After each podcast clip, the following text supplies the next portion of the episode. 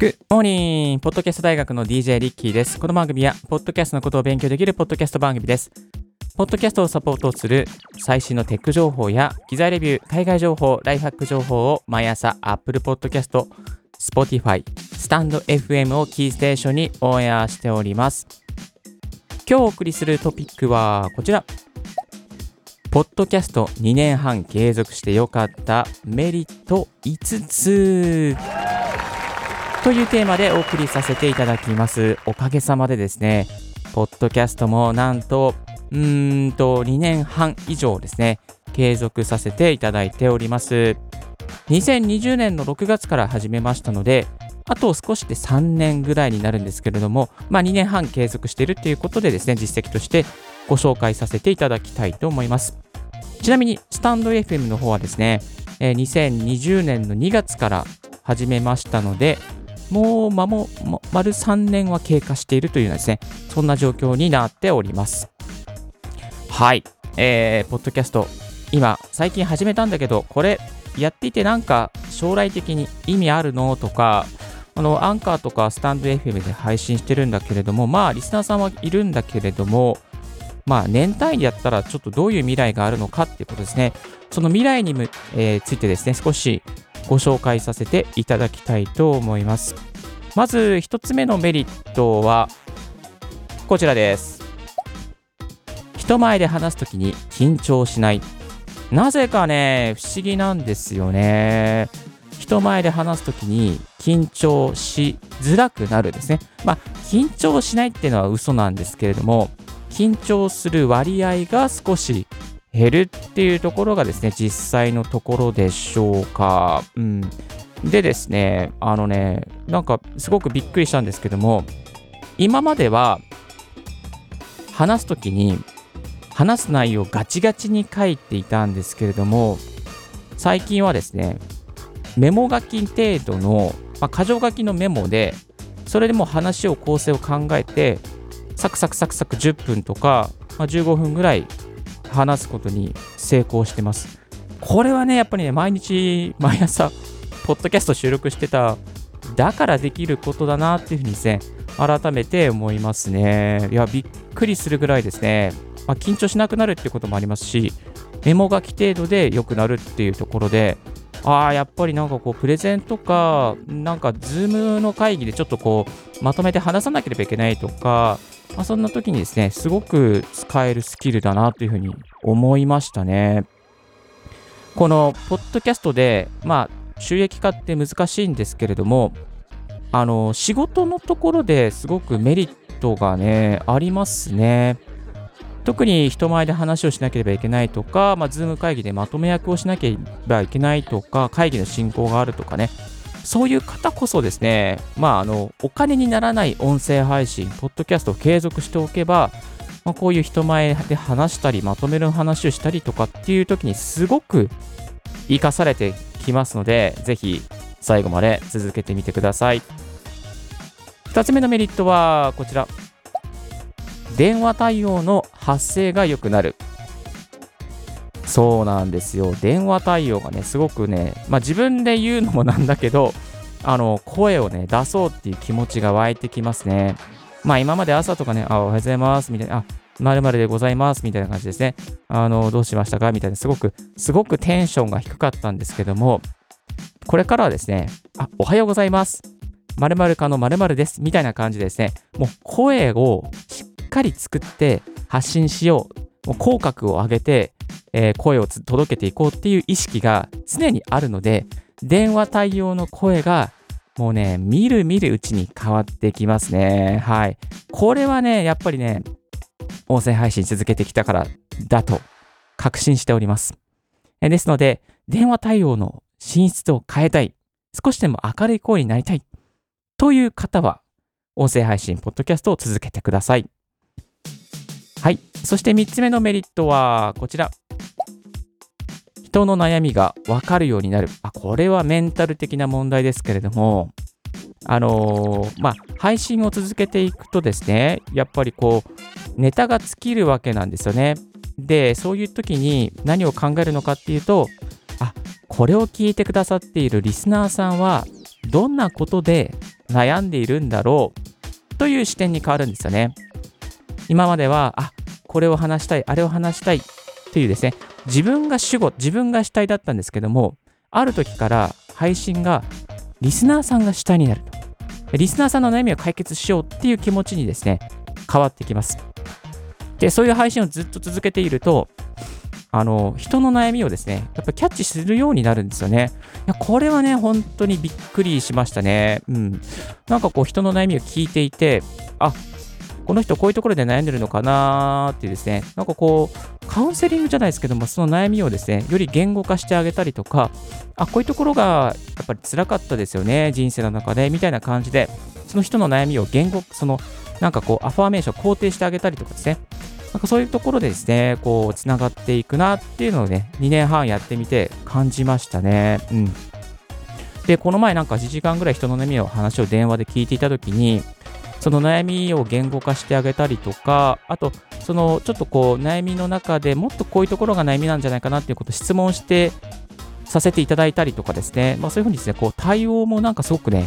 変わってきたなっていう感じが、これ自分の感覚の中での話で、客観的なデータじゃないんで申し訳ないんですけども、まあそういうところにですね、やっぱり活かせるってるなっていうふうにね、思いますね。まあ特に対談系のポッドキャスト、ゲストを招いてポッドキャストしてる方とかですね、やっぱりそのゲストが話したいことってなんだろうとか、次こういう質問したらゲストは喜んでくれるんじゃないかとかね、まあそういうことを常に頭の中で考えてるじゃないですか。だからやっぱりこう、その、そういった経験が、やっぱりこう、周りの人の悩みを知っておこうとか、どういうことを聞きたいかな、どういうところを聞いてあげたら喜ぶかなっていうところでですね、すごくね、こう、人の悩みを分かるようになる。これがね、大きなメリットだったなっていうふうにね、改めて思いました。はい、続いてのよっつめはこちら。良い質問ができるようになる。あ、そうそう、ちょっと先ほどちょっとかぶってもう言っちゃいましたけどね。そう。あのー、良い質問ができるようになる。まあ、えっと、自分が聞きたい内容もそうですし、ゲストを紹介したときに、あ、リスナーさんってこういうこと聞きたいよな、このゲストからこういう話聞きたいよなっていうですね、そのリス、リスナー目線のいい質問をですね、えー、まあ、ぶっかけることができるようになるんですよね。まあ、なので、あのー、なんだろうな、視点をリスナーさんに変えることで、その、これを聞きたいだろうなっていうことがですね、思い浮かびるようになり、良い質問ができるようになりますね。ついつい自分が聞きたい質問ってね、やっぱりその、自分しか満足しない質問だったりするんですよね。全体的にこれを聞いてくださってる方が、あ、こういうことをこのゲストに聞きたいなとか、自分からこういうことを振ってくれたら嬉しいだろうなとかね、そういうところに結びつきますから、ぜひぜひ、もう、これはね、コラボやったりとか、いろんなゲストを招いたりとか、あとリスナーさん目線になっていったときにですね、質問の内容が変わっていくっていうところが非常に進化でございました。はい。そして最後のメリットはこちら。アイディアが浮かびやすくなる。そうなんですよ。これはね、まあ、これね、毎日更新しているメリットですね。ちなみにこのポッドキャスト大学は、なんとかかろうじで、毎日更新しておりますけれども、まあ、おかげさまでにねんはんとかね、まあ、音声配信スタンド エフエム だとさんねんかんやっておりますが、あのー、アイディアがね、やっぱりね、浮かんでくるんですよね。まあ、人の悩みをどんどん考えたりとか、まあ、コンテンツ出していこうっていうことで、ずっと量産しているので、量産体制っていうか、その心の準備がね、すごくできてるんですよ。毎日何か発信してるから、なんかこうアイディアなんか出してって言われた時にどんどんポンポン出てくるっていうところがね、非常にこう嬉しかったですね。いや、なんかこう、まあアイディアマンですねって言われてることもありますけれども、まあもともと何か発信するっていうのがすごい好きなんですけれども、よりですね、こう企画会議とか、なんかこうコンテンツどれやりますかとか、なんかそういうこう新しいイベントのですね、まあ、ポッドキャストとかライブ配信みたいなことを考えるときに、あ、こういうのあったら受けるんじゃないですかとか、なんかこう、どんどんね、あの出てくるんですよね。その無音の時間が減ったっていうのがね、ありましたね。いや、本当にね、アイディア浮かびやすくなりますので、まあ、ツイッターを毎日やるとか、ブログを毎日更新するとかっていうことでも非常にいいと思うんですけれども、何かを毎日継続しているとやっぱりポンポンアイディアも浮かびやすくなりますよね。まあ、そういう体質作りっていうんですかね、発信することで体質っていうかアイディアが出やすい自分のこの思考回路じゃないですけども、そういうところにつながりますので、ぜひあの音声配信ポッドキャストをですね、もうあの発信には手間がかからない、無料でできる、スマホで完結、もうこのねもうさんてんセット揃ってますから、ぜひあなたのアウトプット、そしてアイディアを浮かびやすくするためにですね、ぜひぜひやっていただきたいと思います。ポッドキャスト大学でいろんなことを学びながら発信生活を楽しんで人生も豊かにしていきませんか。今日はポッドキャストにねんはん継続して良かったメリットいつつということでご紹介させていただきました。リスナーの皆さん、いつつ覚えていますか？ひとつめは人前で話すときに緊張しない。ふたつめが電話対応の発声が良くなる。みっつめが人の悩みが分かるようになる。よっつめが良い質問ができるようになる。最後いつつめがアイディアが浮かびやすくなる。このいつつがですね、にねんはん継続したメリットになっております。音声配信ポッドキャストでマネタイズ化できなくても、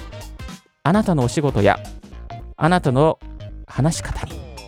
すごく役立つスキルになっておりますので、ぜひぜひ継続して頑張っていきましょう。今日もここまでお聞きいただきありがとうございました。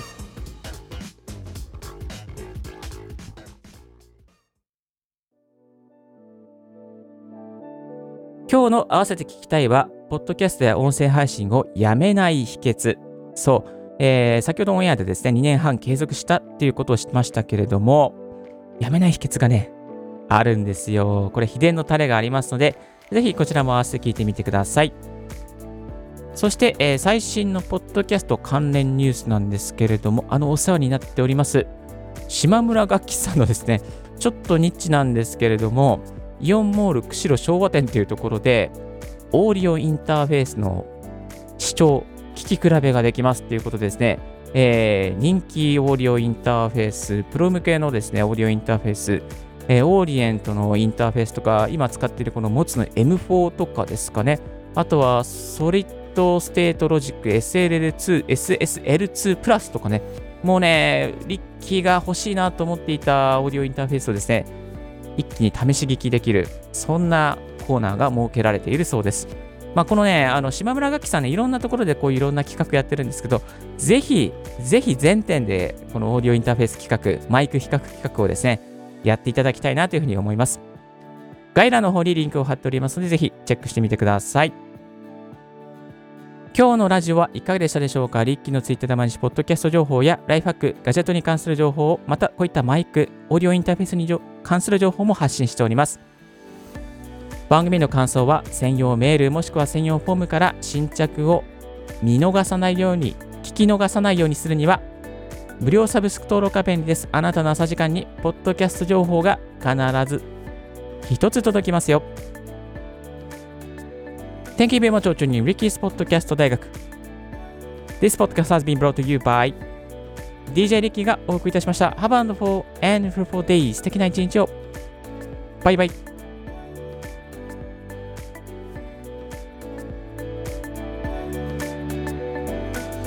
This podcast has been brought to you by ディージェー Ricky.